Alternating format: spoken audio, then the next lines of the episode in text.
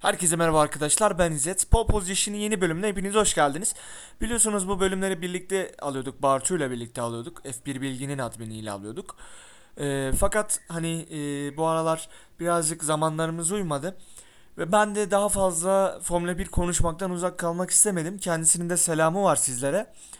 Ee, biz de dinliyorsa bizim de onlara e, selamımız var. Ee, hani bugün ne konuşacaksın tek başına derseniz biraz daha bu gündemdeki e, olaylardan işte Alfa Romeo'nun Kubica anlaşması işte Vettel'in demeçleri gibi olaylarla McLaren'in iddiasından e, bahsedeceğim biraz. Bunları konuşacağız. Çok uzun bir program olmayacak fakat Formula 1 ile ilgili olan içimdeki kalanları dökmek istedim sizlere. E, bu yüzden hepiniz hoş geldiniz.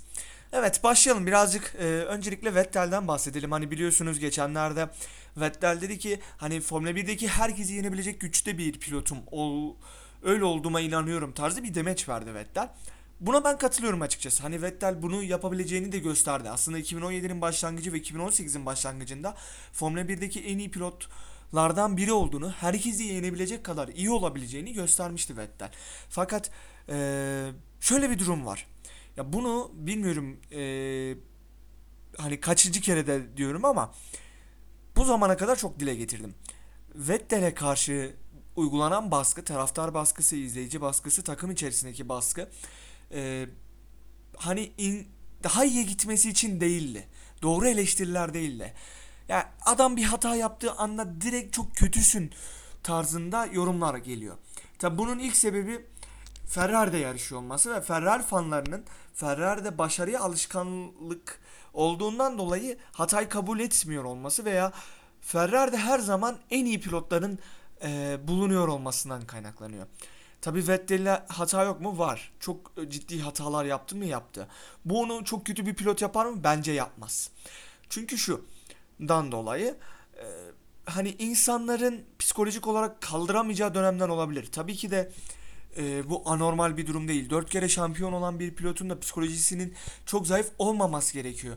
Ancak hani karşısındaki baskıda e, tüm dünyada izlenen en fazla izlenen motor sporları dan birisi olan hatta en fazla izlenen motor sporu üstüne üstlük dünyada en fazla izlenen organizasyonlardan birisi olan ve en fazla canlı katılımlı izlenen sporu olan Formula 1'de en fazla taraftarı olan takımdasınız ve bu takımın bu yıl hariç bu yılın ikinci dönemi hariç belki bence başından beri e, net anlamda birinci pilotuydunuz başından ya 2019 sezonunun başından e, öncesinde Ferrari'de geçirdiği dönemlerde birinci pilottu Vettel.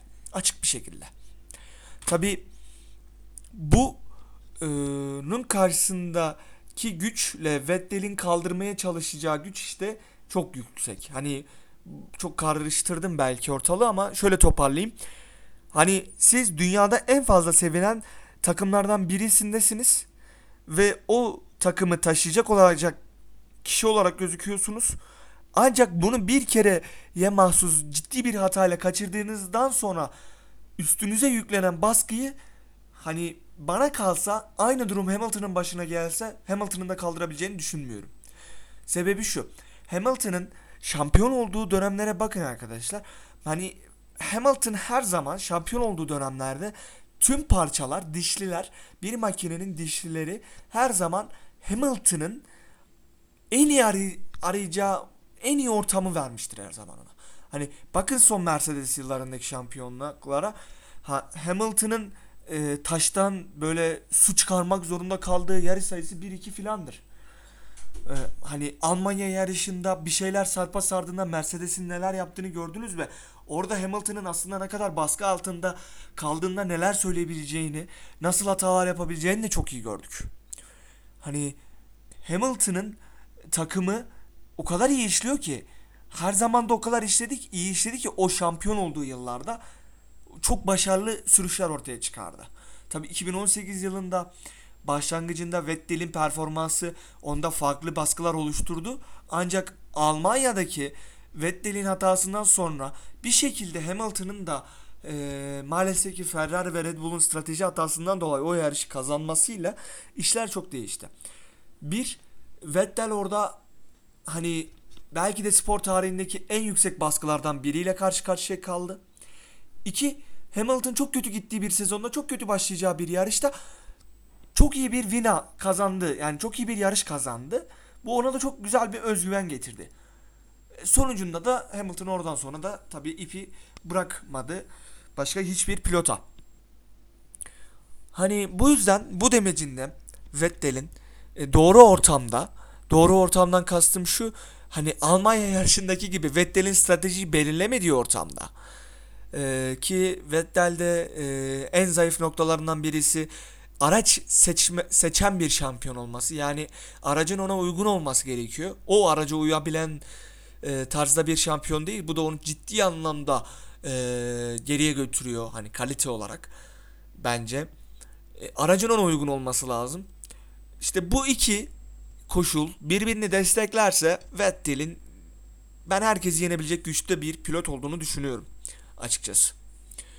Alfa Romeo'dan bahsedecek olursak da hani biliyorsunuz Kanada'daki şirketlerden birisi Kubica'nın e, sponsorlarından birisi Alfa Romeo'nun sponsoru oldu Williams'tan sponsorluğunu çekip.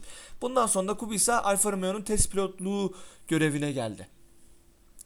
Şimdi bu iyi bir tercih mi, kötü bir tercih mi? Bence kötü bir tercih. Tabii ki paraya ihtiyacı olduğu için böyle bir tercihte bulunmuş olabilir takım. İşlerin içini çok net veya %100 doğru bildiğimi söyleyemem. Fakat Kubica'nın doğru bir test pilotu tercihi olmadığını şöyle söyleyebiliriz. Zaten bu pilot eğer yeteri kadar iyi verim ve geri dönüş sağlayabilen bir pilot olsaydı takımın gelişmesinde bir nebze de olsun Williams'a yardım sağlayabilirdi. Ancak Williams'ın çoğu zaman yerinde saydığını gördük. Hani demek ki feedback anlamında çok iyi bir pilot değil. Hani te, antrenmanlarda, testlerde, simülasyonda kullanmaya da çok uygun bir pilot olduğunu düşünmüyorum şu anki Kubica'nın. Çünkü sakatlık onu çok kötü etkilemiş olduğunu görüyorum. Ancak Kubica'nın da tasarım olarak yanlış olduğunu düşündüğü bir Williams vardı geçen sene. Kendisinin böyle bir açıklaması var geçtiğimiz günlerde. Hani e, burada şunu da düşünüyorum böyle bir açıklamadan. Acaba e, alınan feedbackler, Kubica'dan gelen feedbackler doğru değerlendirilmemiş de olabilir takım tarafından. Bu da e, Kubica'nın belki de iyi bir geri dönütçü olduğunu, geri dönütçüden kastım iyi bir yarış mühendis diyebileceğimiz yarışın içerisindeki koşullardan çıkan araçla ilgili geri bildirimleri takıma olabildiğince doğru şekilde aktarabilen bir pilot olduğunu görebiliriz ki eskiden de tecrübesi olduğunu, yarış kazanan bir pilot olduğunu hatırlarsak Kubica'nın açıkçası Williams'ın e, geri bildirimleri işlemesini e, de düşünmek bir diğer yandan da çok mantıklı gelmiyor. Hani iki fikir arasında çatışıyorum açıkçası kendim içerisinde, içerimde. Acaba Kubica mı iyi feedback vermiyordu yoksa takım mı feedbackleri iyi değerlendiremiyordu kısmında birazcık e, kendi kendime e, çakışıyorum diyebiliriz. Fakat bence Kubica eskisi kadar iyi feedback veremiyor. Bu birazcık da sakatlığından dolayı ben daha çok böyle düşünüyorum. Bu yüzden de Alfa Romeo'nun e, feedback alma kısmında çok avantajlı bir test pilotuna sahip olduğunu düşünmüyorum açıkçası. Bunun dışında McLaren'in de önümüzdeki yıllarda 3 pilotla aman pardon 3 e, takımla yarışmanın öndeki 3 takımla yarışmanın hayal olmadığını söyledi. Katılıyorum bunlara. E, şöyle bir nedenden dolayı katılıyorum. E, hani McLaren e, birazcık daha sakinleşmiş bir e, takım ortamına sahip şu an. Alonso döneminde çok daha kaotikti. Honda ile anlaşamıyorlardı. Alonso sürekli iyi bir araç istiyordu. Tabii ki Alonso gibi e, önemli bir şampiyon, egosu yüksek bir şampiyon takımınızdaysa ona özel, ona uygun araç vermeniz de gerekiyor. Yoksa ona çok söylenecektir tabii ki. Haklı bir yerde de. E, bu durumlardan biraz kurtulunca e, hani biraz da düzlüğe çıktılar.